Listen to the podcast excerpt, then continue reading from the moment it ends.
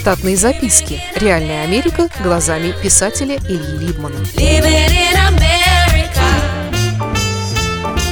Кое-что про реконструктивизм или ренахмент по-английски. Как только пару недель назад СМИ заскребли как железом по стеклу про профессора Соколова и связанное с ним, я услышал слово «реконструктивизм» и сначала даже не смог представить, что знаком с этим видом мужской активности на досуге. По-английски это слово звучит «reenactment». Но потом вспомнил, как в начале 90-х мой сын познакомил меня с отцом своей будущей жены.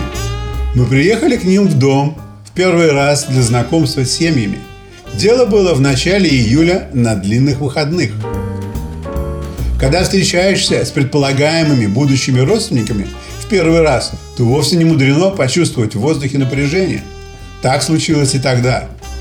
Тому же я подслушал, как мать девушки отчитывает ее за плохой выбор дня встречи, выговаривая ей, что такое важное мероприятие будет скомкано, потому что ее отец вечером уезжает на битву. Однако знакомство состоялось.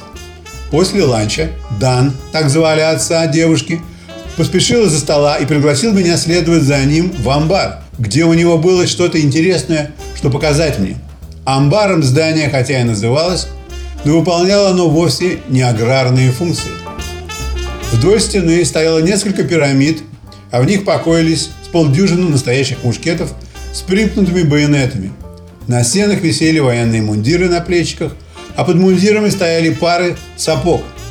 Кроме того, там была небольшая пушка на больших колесах со спицами.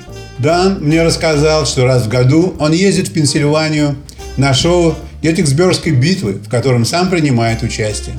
Что все эти мундиры принадлежат другим солдатам его полка. Он сказал мне, что принимает участие в битве последний раз, потому что теперь стало необходимым ездить на сборы репетиции по нескольку раз.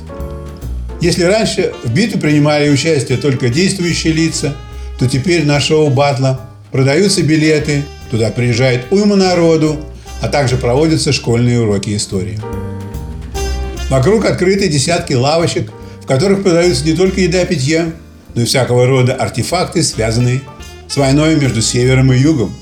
В одну из наших следующих встреч он рассказал мне, что его характер, участник битвы, имел совершенно конкретное имя, место в бою и время, в которое его разнесло ядром.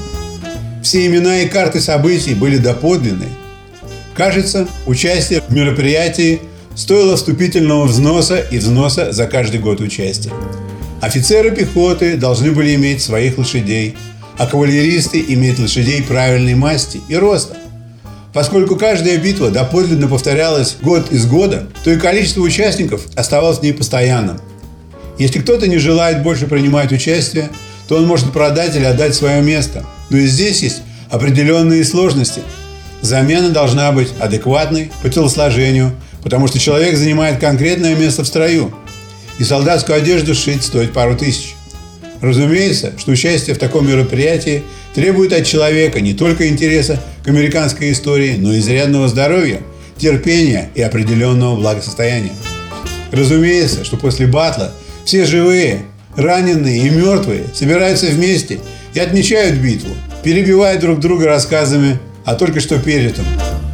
Как ни странно, но большинство участников – женатые люди, чьи семьи терпят или поощряют такое, как дань американской истории и культуре. Так было примерно 30 лет назад. Историческая справка. Думаю, что хорошо и очень показательно для всех ненавистников пиндосов, что в битве при Геттисберге погибло около 50 тысяч людей.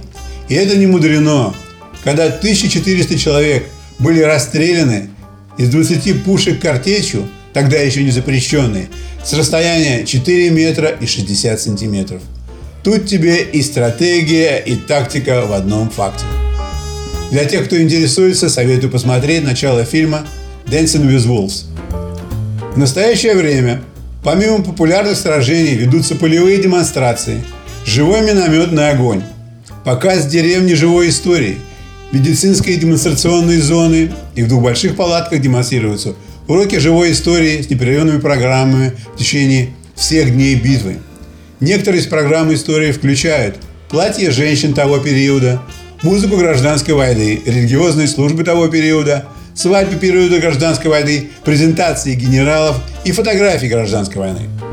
Посетители также могут прогуляться по военным лагерям, пообщаться с реконструкторами и осмотреть обширную территорию. Вообще говоря, совсем не обязательно обладать энциклопедическими познаниями Глеба Невзорова или внутренне улыбаться незлобному матерку Минаева, а достаточно вспомнить доисторические наскальные картины удачной охоты на мамонта. Первые люди, одетые одинаково демисезонно, добывают себе минимальную корзину для выживания. Это же и есть первая форма отображения реконструктивизма. Неудачной охоты некому было запечатлевать.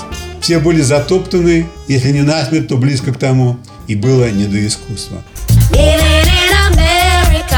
Штатные записки. Реальная Америка глазами писателя Ильи Либмана. Читайте книги русского писателя современной Америки Ильи Либмана. В них живо и не скучно описываются нестандартные ситуации, происходившие с бывшими гражданами Советского Союза на фоне американского урбанистического ландшафта. Повести «Алиса» с Райкой, «Второе дыхание», «Время апельсина» и «Малыш 21 века» можно приобрести в интернет-магазине «Литрес» или на сайте писателя читаливы.ру.